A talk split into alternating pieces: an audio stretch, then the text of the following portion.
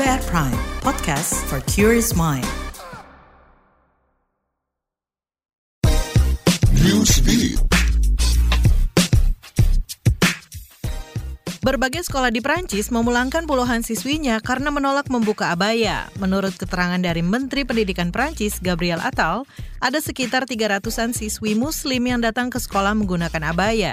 Padahal pemerintah Prancis secara tegas melarang pakaian tersebut.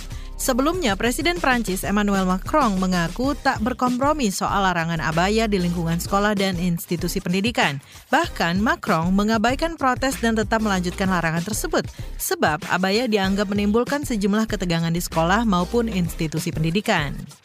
Idol K-pop sekaligus duta besar regional untuk UNICEF Asia Timur dan Pasifik, Choi Siwon, meminta seluruh pemimpin di ASEAN berinvestasi pada anak. Menurut Siwon, anak perlu mendapatkan pendidikan dan ditunjang fasilitas pendidikannya. Ini bertujuan mengembangkan kreativitas dan kemampuan anak. Siwon memaparkan nilai tambah investasi pada anak di sekolah dasar mencapai 10 kali lipat. Selanjutnya, Siwon juga mendorong pemimpin-pemimpin negara ASEAN memberikan perlindungan dan rasa aman pada anak khususnya di isu perubahan iklim.